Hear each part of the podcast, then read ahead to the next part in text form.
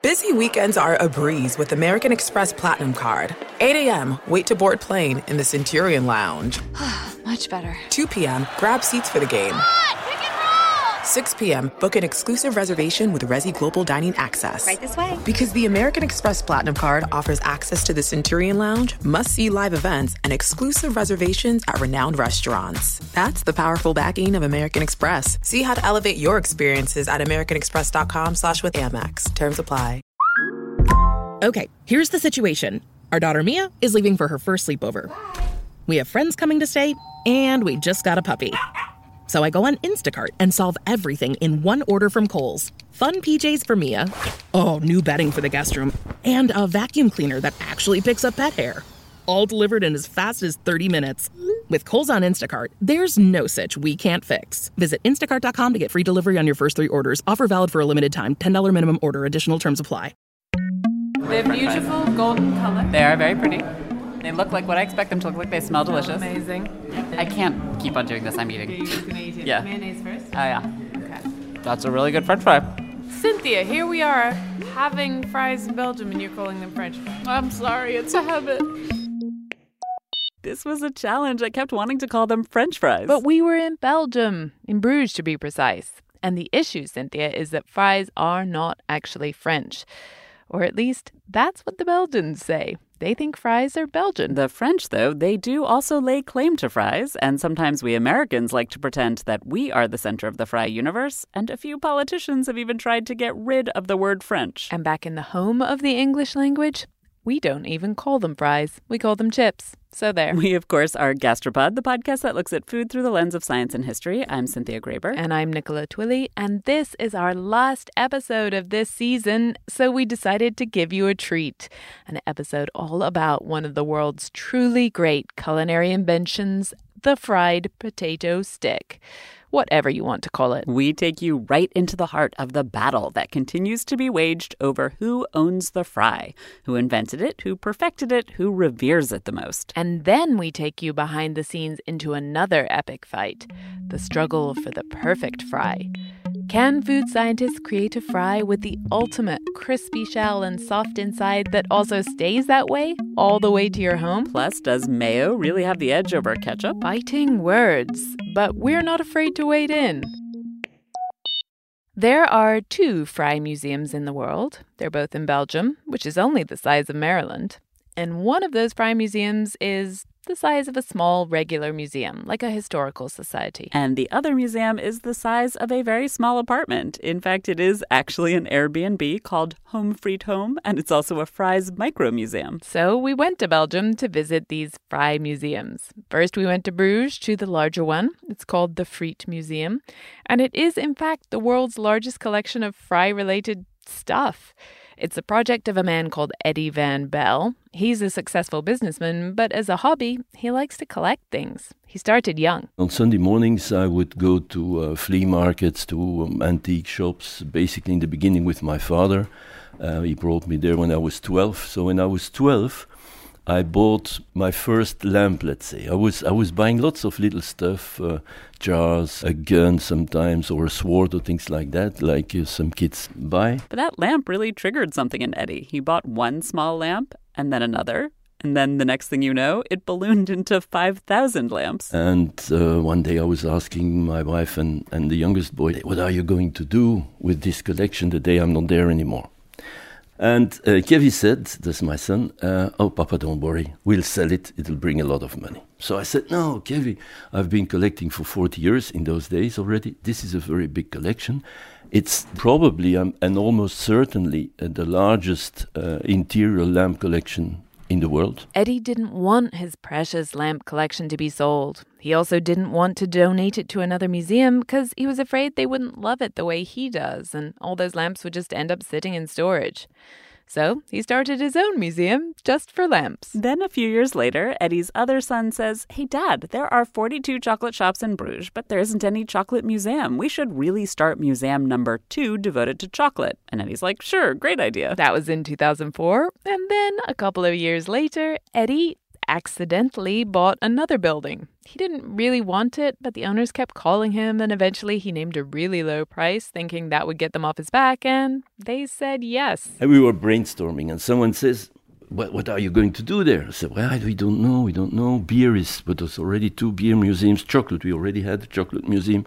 And someone says, look in your plate. And there was fries and meat. I said, not a meat museum. No, no, he says, fries, fries, Belgian fries. So I said, okay, that's maybe a good idea. And so we went, in the evening, I went on the internet looking for a, a fry museum. Nothing in Belgium, nothing in the world.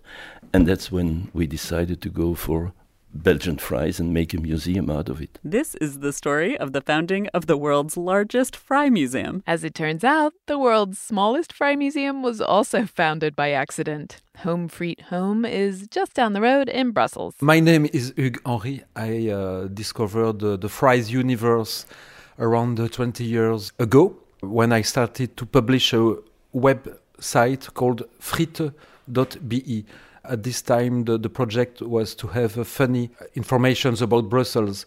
But as we choose the, the name Fry, Friet, a lot of people began to ask me a lot of questions about fries. And then I discovered that there, there was a real universe around the fried potato piece and I began to collect uh, objects, document interviews about fries. That's how it uh, began. Two fry museums, two obsessed Belgians. But why Belgium? Aren't fries, you know, French? French fries? You make it sound so simple, Cynthia. Like, oh, French fries? They must be French. But you know how this stuff goes. These stories are never that straightforward. The true origins of the fry are shrouded in mystery. To start to clear up some of that mystery, first we have to get the potato to Europe from its original home in Peru. The Spaniards were colonizing South America in the 1500s. They encountered the potato. They would bring back those potatoes, not necessarily to eat them. For instance, here in Bruges, the first uses of those potatoes was for flowers. And it's only at a later stage that, that people started to really plant them to eat them. Because you know, in Europe and in France, when the, the potatoes arrived, they were not always uh, understood. Some people think it was a part of the devil, even. so we we had to not to fry the potato at first, but to free the potato. Of course, long before the potato arrived on the continent, Europeans had discovered the joys of frying things. Yes, they were frying uh, as everywhere in the world. it's a way of cooking to fry. So they were frying uh, fishes, for instance, different things. And so when the potato shows up and when people finally realize it's great to eat and not just to look at, well, it's just another fun thing to dip into bubbling oil. In Spain, uh, one of the first who began to, to eat potatoes was uh, Saint Therese d'Avila. And as they had in Spain uh, a real frying tradition, the best explanation about the, the origin of the fried potato could be that at the end of the 16th century, Saint Therese d'Avila was the first to, to fry potatoes. Uh, what? What does Saint Teresa of Avila have to do with potatoes and frying them? And a bigger question for me is who is Saint Teresa of Avila? A quick Google search revealed that she's the patron saint of headache sufferers.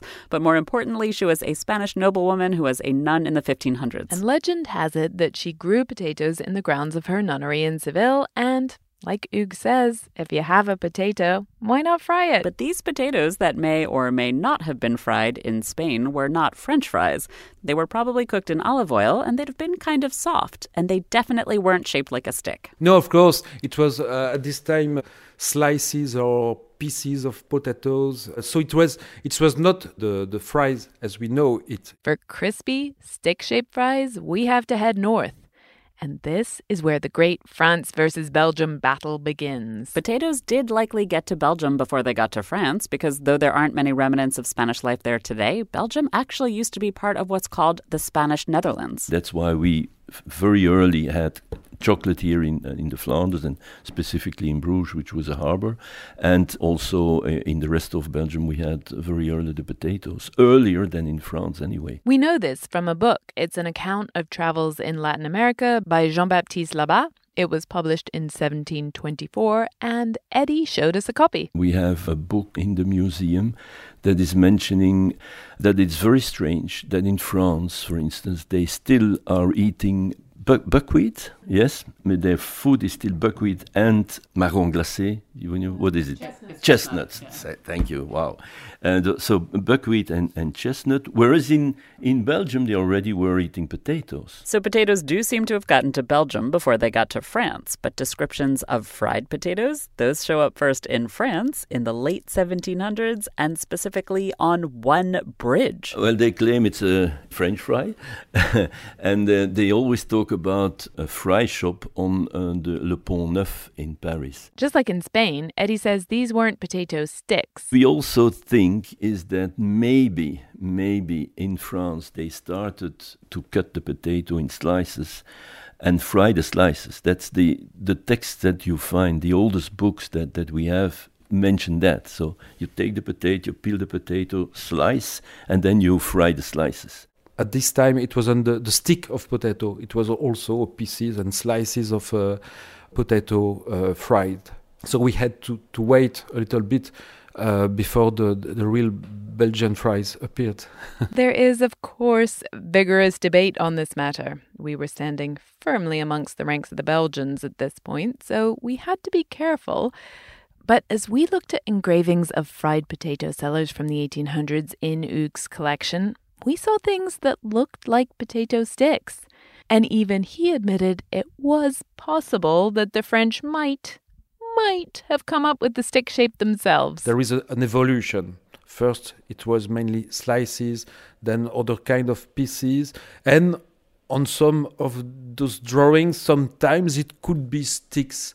So maybe it's possible that the, the first sticks appeared in France. So now we're starting to draw the battle lines here. Potatoes show up in Belgium before France, point for the Belgians. Fried potatoes show up in France before Belgium, point to the French. But the stick shape, this is the tiebreaker. And there's documentary evidence the engravings of the fry sellers on the Pont Neuf, but also the famous French chef Escoffier. In 1903, he published a recipe for fried potatoes Pont Neuf style, and he clearly describes sticks. So maybe this one goes to the French. Oh, the Belgians are not surrendering that point. Eddie has a story to tell, and it gives the invention of the stick shape to the Belgians more than a century earlier. It's a not confirmed story. And unfortunately, the person who wrote it died two years before we opened the Fry Museum, which is which is a real pity. I don't know about you, but I believe this story already. He was a journalist, and uh, he wrote an article in a magazine and in that article, he mentioned that in his uh, house he had a, a kind of text document written by one of its ancestors. So, this journalist says that the document was a century old. And in the document, somehow, it describes that in the late 1600s, people who were living in southern Belgium in a valley by the river Meuse, they regularly caught and fried small river fish. And apparently, uh, during a certain number of years, it was very, very cold, and the rivers were, say, frozen, and they couldn't fish. So what did they do? They apparently took large potatoes, cut the potatoes in the shape of small fish, and started to fry that. And that's apparently how today is explained how in Belgium we started to have uh, Belgian fries. Uh-huh. But there is nobody saw saw it. Nobody saw the document. Disappeared. We don't know. Maybe nobody got really interested in it and it's too late now. The guy's dead. There's no document. I'm with you, Nikki. This smells fishy. Oh, God, Cynthia, please. There's a slightly better documented story from the 1800s on the Belgian fairgrounds that's around the same time as those engravings of fry sellers in Paris. And this one has to do with a guy, a real one, named Mr. Frederick Krieger. Who later changed his name to Mr. Fritz for reasons that are apparently not fry related. Mr. Krieger had a real success in the Belgian fairground, and he was looking for a new way to improve fried potatoes and uh, an easy way to, to, to produce them and to sell more of them. So he imagines to cut them in sticks. The theory, if you can call it that, is that a thin stick shaped potato cooks more quickly than the potato slices. So if you're running a busy fried potato stall at the fair, sticks give you a competitive advantage. Ta da! The invention of the fry as we know it the fried potato stick. Fritz slash Krieger is German, and so Eddie isn't too keen to give him credit for inventing fries. And it's not clear that he invented a new method, or instead that he was just a really great salesman. But he did seem to have played a pretty major role in popularizing fries in Belgium. Suddenly, more and more fry stands popped up around the country. And these fairground stands these are another reason why the Belgians claim to have invented the true fry, because the stick shape is not everything. There's also how you cook it. The trice uh, frying is really, really important uh, to have good fries to have the, this crispy outside and the, the soft uh, inside. A twice cooked fry, that's what really made early Belgian fries a thing of beauty. But that process might not have been invented to create the perfect fry. It was probably just a practicality. Because when uh, the frituristes uh, were doing fries, sometimes when there were not too much people, when it was not overcrowded in front of their fry stands, they used to fry them a first time at a lower temperature. So they were ready to, to fry them definitely at a higher temperature when the people was coming. This double frying, which today is the standard way of making a fry, the Belgians own that one. Or so they claim, and we haven't found anything to prove them wrong. Initially, in, in France and in the other countries uh, outside Belgium, people would not bake twice they would only bake once. Maybe the Belgians weren't the absolute first to cut potatoes into stick shapes, and maybe they didn't invent double fried potatoes. Although maybe they were, and maybe they did. It's almost impossible to tell from the little evidence that remains. But the point is, and we are going to hear more about Belgian fries, they were the first to really popularize these stick shaped double fried potato pieces. So then my next question is if most of the points here seem to be going to Belgium, why did I grow up calling them French fries? Busy weekends are a breeze with American Express Platinum Card. 8 a.m., wait to board plane in the Centurion Lounge. Much better. 2 p.m., grab seats for the game. 6 p.m., book an exclusive reservation with Resy Global Dining Access. Right this way. Because the American Express Platinum Card offers access to the Centurion Lounge, must see live events, and exclusive reservations at renowned restaurants. That's the powerful backing of American Express. See how to elevate your experiences at AmericanExpress.com slash with Amex. Terms apply. You're at a place you just discovered. And being an American Express Platinum Card member with Global Dining Access by Resy helped you score tickets to quite the dining experience. Oh. Okay, chef. You're looking at something you've never seen before, much less tasted. After your first bite, you say nothing because you're speechless. That's the powerful backing of American Express. See how to elevate your dining experiences at americanexpress.com slash with Amex. Terms apply. The story of how French fries came to be called French turns out to be nearly as complicated as the story of who invented them. There's a bunch of different theories. Apparently, Thomas Jefferson also served potatoes fried in the French manner at her White House dinner somewhere around in 1800s. And that is how French fries came to have their name. Kantha Shelke is a food scientist we speak to frequently on Gastropod. She's also the principal at Corvus Blue, a food science and research firm. So Kantha told us one of the stories that people tell to explain how French fries got their name. But if you look at the recipe Jefferson wrote down, he was serving round slices of potatoes fried in the French way, like the vendors on the Pont Neuf. Throughout the 1800s, Americans ate sliced round potatoes fried in the French way. It's even in a story by that master of the last minute twist, the American author O. Henry. In 1894, a French detective in one of his stories says to an American who is visiting France, Our countries are great friends. We have given you Lafayette and French fried potatoes. But these potatoes, they're not French fries. You, you make a big error. You call them French fries.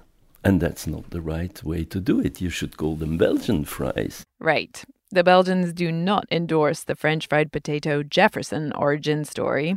Eddie and Hugues told us a different story. Well, during the First World War, when we had, luckily, the help of the American uh, soldiers to come and help us in, in difficult circumstances, the soldiers, even when they were Flemish, were receiving their orders in French. About 60% of the population of Belgium speak Flemish primarily, and about 40% speak French as their first language. So the people leading the army was more French speaking than, say, Flemish speaking. My father, in fact, uh, my grandfather, sorry, was, was in, in the trenches with a dictionary because he was Flemish, not speaking French, receiving orders in French and sometimes having to translate them. And some Belgian French speaking commanders uh, invite American commanders and they have a meal together fries and meat. And the Americans, apparently, that's what is told, hear them speak French and they thought they were French people, so French fries. And in fact, it was Flemish or Belgian uh, people uh, speaking uh, French, and they should have called them Belgian fries. So far, it does seem like Belgium is winning this argument, but there's one other potential etymology of French fries, and it's the culinary meaning of the word French. Because, uh, as you know, to French in American argot means to cut in sticks. I actually never heard that before. When I hear to French, I think to French kiss. But if you're Martha Stewart rather than Cynthia Graber, to French does mean to cut veggies in thin strips, like to julienne them. Food writer Jeffrey Steingarten says the term French fries appeared in print first in 1918. That date, maybe that ties the term to Eddie's story about the war, but also maybe not. Whatever. I'm never going to be able to call it anything but a French fry. The French have won that battle. Sorry, Eddie.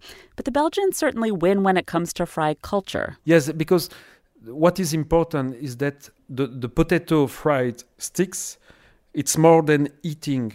There is a, a real culture around it. What we called culture frietkot. And culture frietkot in the summer of uh, 2017 uh, has been recognized here in Belgium as uh, immaterial patrimoine uh, by all the authorities here in Belgium. In English, that's what's known as intangible cultural heritage. And frietkot is Flemish for fry stand. Basically, anywhere a shack, a van, a wagon, a hole in the wall, anywhere someone set up and sold paper cones filled with fries is a frietkot. You had frietkots everywhere, in every town, every village. You found a frietkot uh, in every square, near the, the train station, uh, every places where you had people, and even the churches. I have a collection of uh, old pictures and postcards where you see churches and often there is a little frietkot uh, on the side of the, the church. it was the Sunday fries. May the, the fries be with you. It was like this uh, on Sunday when you went to church. Beats communion wafer for sure. Going to the frietkot was a regular tradition for a lot of people. Eddie went every week. I remember when I was a kid, which is not 150 years, although it's a few years. Usually, what we would do on a Sunday, we leave early in the morning, come back in the evening, and spend the day somewhere hmm, on a lake or on a river, picnic, and things like that. And when we would come back, we would always have fries with mayonnaise, always. So my father would stop at a, at a shop on the road and buy uh, the fries, and we would have them in the car and um, that, that was really a tradition. People also used to run out to the frietkot to get fries to serve at home. There was a tradition in the, the village mostly. It was to, to go to the fry stands with a big plate and uh, so you had chicken at home or anything else or moule? Which are mussels. And you you gave the, the your big plate to the friturist who put real good belgian fries in it. And then you were running to go back home to eat them with your chicken or moule or anything. Today you'll find frietkot in belgian stories in movies even in lots of songs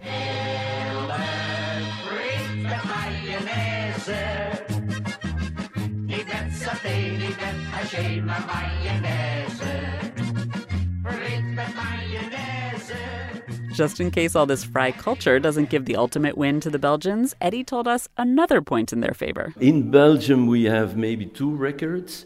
I think we have the highest production per capita of potatoes of the world. Not the highest production of potatoes, but if you work it out per capita, it's the highest. But what we ha- yes have as highest is the transformation of potatoes into puree, fries, and things like that, and chips. That is in Belgium. The industry is producing the highest amount of the world. So there we go. Belgium is clearly the center of the fry universe. I mean, there's a frietkot on every corner, right? Unfortunately, not. Because mainly d- during the 80s, a lot of those uh, fry stands disappeared. In part, people just stopped eating as many fries as they used to. But also because some people started to say, we don't like that fry shop there in the middle of, of the market or next to the train station or on that parking along the road. It's not nice, it's not well built. It's of course these people had not a lot of money. They would build most of the time their own shop with a pieces of wood and things like that. And so they were not looking very nice, but they were very typical. Both Hugues and Eddie are sad about this. They think something important is lost when a Frietkot shuts up shop. I think the big advantage of having lots of, of fry shops was that they were a place for social contact, but also a place where people could observe. And they were seeing a lot. Shops that were, say, near a train station and they would be open until 11 or 12, they would see much more than people living in their closed house. huh? So they, they saw lots of things happening and they could then also intervene or inform maybe the police sometimes, specifically when they were on, on marketplaces. And that has disappeared now. For Hugues, what's been lost is less the neighborhood watch, but rather it's something that's central to his identity as a Belgian. It was also the, the reflection of uh, the way we like to be in Belgium, open to the people. And uh, if you are a factory worker or a CEO, that's not a problem. You like the same thing, the, the fries. It's a lovely sentiment, but let's not get too emotional here. There are still a lot of fries and Frietkot in Belgium. In fact, for every Belgian, there are 11 times as many fry stands as we have McDonald's per person here in America. Belgians eat 165 pounds of fries per person each year. That's at least three times more than Americans. And Hugues sees this as a great reason for all of us to visit his country. What I like with the fries, it's uh, that you may export good beer, you may export good chocolate, but you cannot export fries because the, the best place to eat fries is in Belgium at the fry stand. So this is really important. It's it's also a kind of uh, invitation to people to come to to Belgium. Fries, togetherness, probably world peace, or at least a vacation in Belgium. It's all happiness and joy. Unless you take my last fry. She walks towards the table, purses her lips, Mind if I hang at your table and sit? and I'm like, no problem. I'm a nice guy, and that's when she did it. What? Ate my last fry. That's right, the girl ate the last fry. Obviously, if you haven't figured this out yet, basically everyone thinks that fries are totally ridiculously delicious. And if you don't agree with that statement, well, I don't know what's wrong with you. We love our fries. Some people like it crispy, some people like it soft and um, lightly crispy on the outside. Some people like it absolutely burnt. And this has been brought to you by food science and technology. Yes, it's true. We can thank science for the fact that you can get good fries almost anywhere. Maybe not the world's best, but decent ones. So, about 50, 60 years ago, it would be not unusual to walk into a restaurant and eat a french fry that was soggy, doughy, mealy, not so crisp, limp, or very hard. You don't get that today. Practically every restaurant has french fries that are crisp, that are deliciously and sensually soft inside. So, how have scientists like Kantha won the war against sogginess, limpness, and mealiness to bring us the perfect fry? This is another battle. Honestly, it's a battle I care even more about than the Franco Belgian skirmish over the fry's origin. This one has real world consequences. Okay, here's the situation. Our daughter Mia is leaving for her first sleepover. We have friends coming to stay, and we just got a puppy. So I go on Instacart and solve everything in one order from Kohl's. Fun PJs for Mia. Oh, new bedding for the guest room. And a vacuum cleaner that actually picks up pet hair. All delivered in as fast as 30 minutes. With Kohl's on Instacart, there's no such we can't fix. Visit instacart.com to get free delivery on your first three orders. Offer valid for a limited time. $10 minimum order. Additional terms apply. Did you know only 12% of Americans are metabolically healthy? Crazy thing to hear, right? But it's part of the reason why Nature's Sunshine is here to help you upgrade your wellness with simple daily additions that work to fuel your body with the nutrition it needs and may not be getting. For more than 50 years, Nature's Sunshine has been harnessing the healing power that Mother Nature has to offer. Their new Power line focuses on providing you with superfood and whole food nutrition to support your metabolic health. From their Power Greens that has over 200 plant based nutrients and two full servings of veggies for gut health and daily focus, to their Power Beets for better performance and enhanced blood flow that you feel immediately. Not to mention their Power Meal, which contains 25 grams of premium plant based protein, gut friendly fiber, and a powerful mushroom blend for immunity. This entire power line will support you in feeling your best by giving your body the nutrition it needs. The power products work synergistically when taken together, but are also great on their own. Plus, the full line is vegetarian, gluten free, and non GMO with no added sugar. And when you subscribe and thrive, you'll save each month and enjoy free shipping. Get 30% off the Power line for a limited time. Use the code POWER30. Just go to naturesunshine.com. That's naturesunshine.com. French fries are a fairly simple product. So the majority of the product is the potato that you start with. Deborah Dial is the Vice President of Innovation at Lamb Weston. It's one of the top companies in America that provides frozen French fries to restaurants and stores. In Belgium, unsurprisingly, they have firm opinions about the correct potato for perfect fries. What we think is the best because of consistency and taste is what is called a bintje. Oh, that's a delicious potato. That's got like a yellow flesh and it's a little bit more buttery and creamy than the russet Burbank, but it doesn't grow very well in US soils. So again, it depends on the the local taste too because they prefer that shorter yellow fleshed potato whereas in the US we prefer a longer and white flesh potato. Kantha told us there's also a new potato on the block in America, the Annabelle, which also makes great French fries and which is the daughter of a potato that is named after me. The Nicola. Yes, that potato was bred as a special tribute to you, of course. But so that's step one, the perfect type of potato. Next up, find the perfect individual potatoes. So the potato must not be too wet or too dry which means it should be between 12 to 14% dry starch matter. There's more water involved in cutting potatoes, a water cannon, to be precise. The guy who founded Lamb Weston, Deb's company, he invented this water cannon cutting method. He used a fire hose to shoot the potatoes at a grid of sharpened steel. Think about a tennis racket and if a tennis racket were were knives, think about blasting a potato through a tennis racket and how that's how you cut the strips of French fries. So that was invented by the founder of, of our company back in the 60s. And it's still the way French fries are cut today. And the most popular shape for those perfect cuts? Oh, I think it's the quarter inch shoestring, the classic French fry. The Belgians, as we've hinted, like their fries a little chubbier and shorter. And the Brits like them full on fat. We like a thick chip. But no matter what type of fry you might want, Lamb Weston's got it. You know, you wouldn't believe it, but there's over 2,000 types of french fries that we can make and we have made over the years. So you've got like a straight cut and a crinkle cut and a wedge and a crisp cut and a curly fry. But not all fry shapes are successful. Deb told us about some of the fries that failed. Oh, we would have it maybe like a, sh- a shape that looks like a lightning bolt. That was kind of a fun one. We did a shape that had different, um, like a puzzle piece so you could play with your food and you can build puzzles with the different shapes of french fries. That we thought that was really fun but that didn't really take off either. Eddie told us there were some shapes invented in belgium that didn't really go anywhere either. One was a round fry not a big hit. This one was a better invention. It was a fry with six sides. But apparently nobody wanted to change the fries from square to six angles and so he lost a lot of money.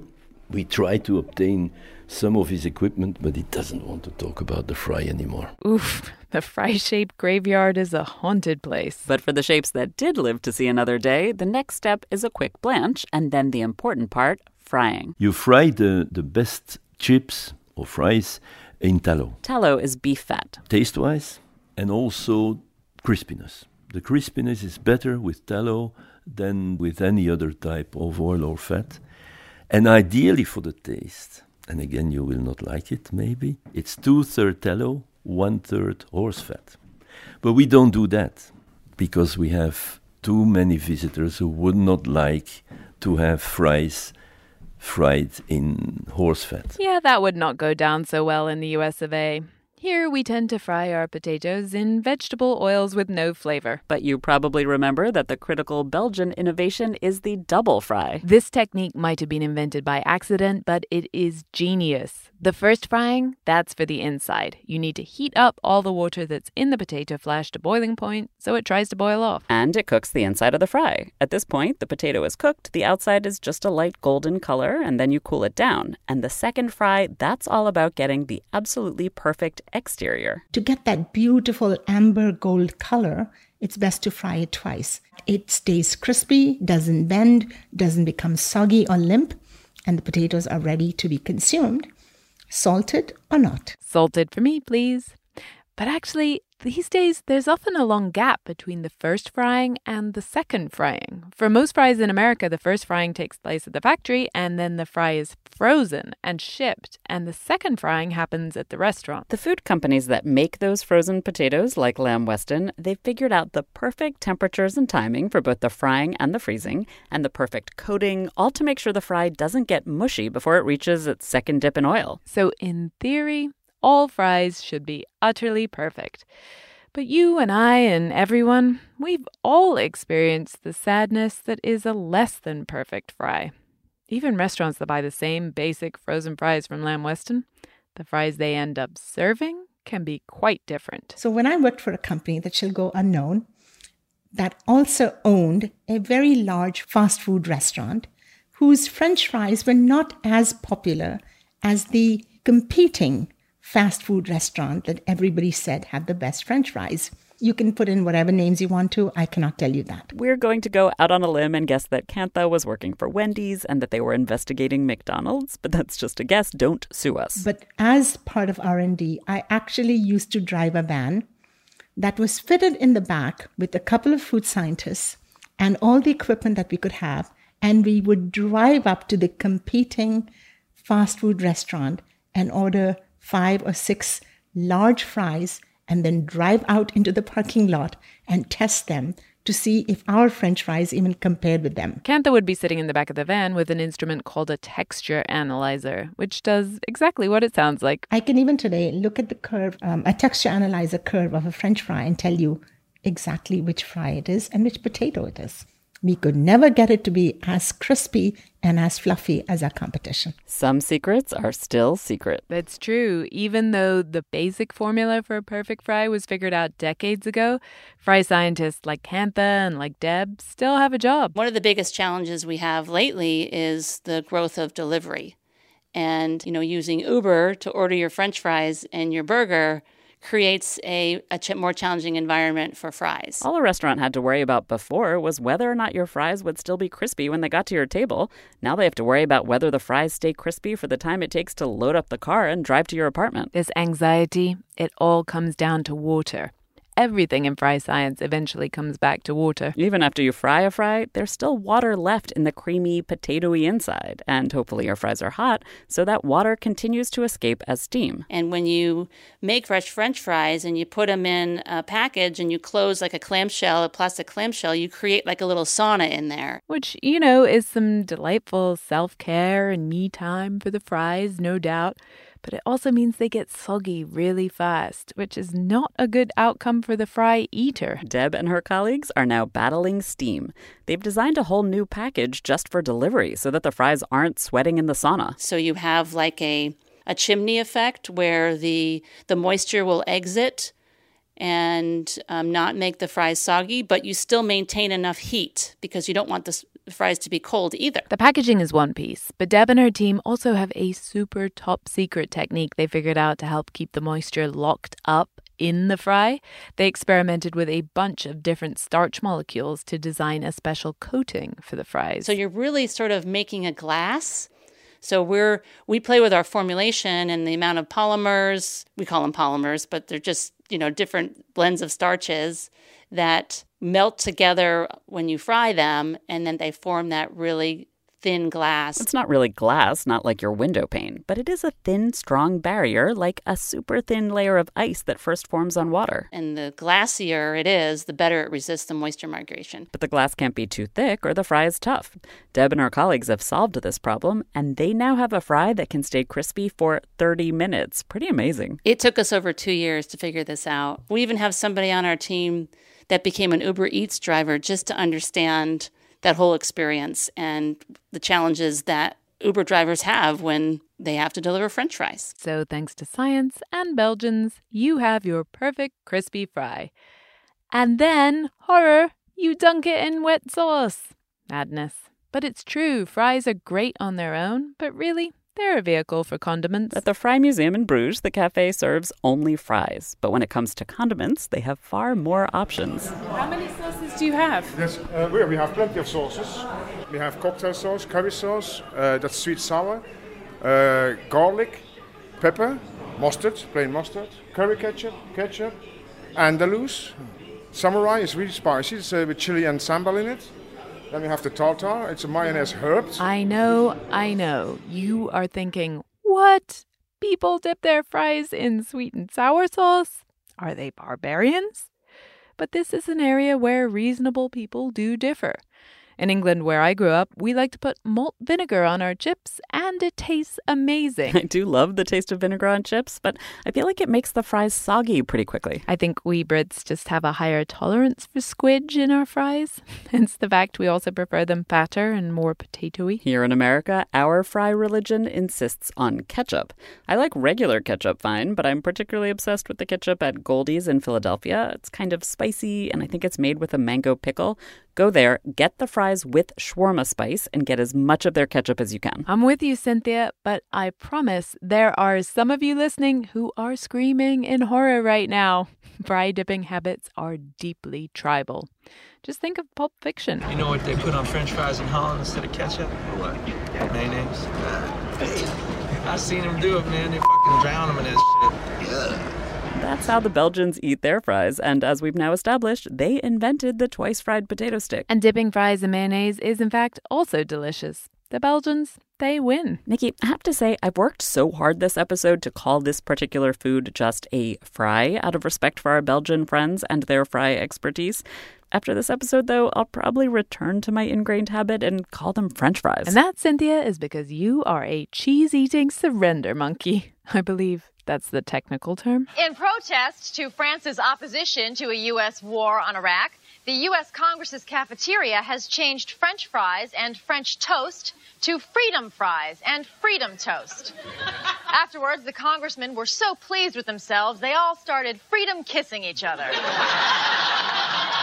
In a related story, in France, American cheese is now referred to as idiot cheese. Ah, the Freedom Fry era of 2003. Good times. We wanted to talk to you about this Freedom Fries thing. Is that Yeah. is that is that true? Did they take off French fries from the menu in the congressional uh, cafeteria?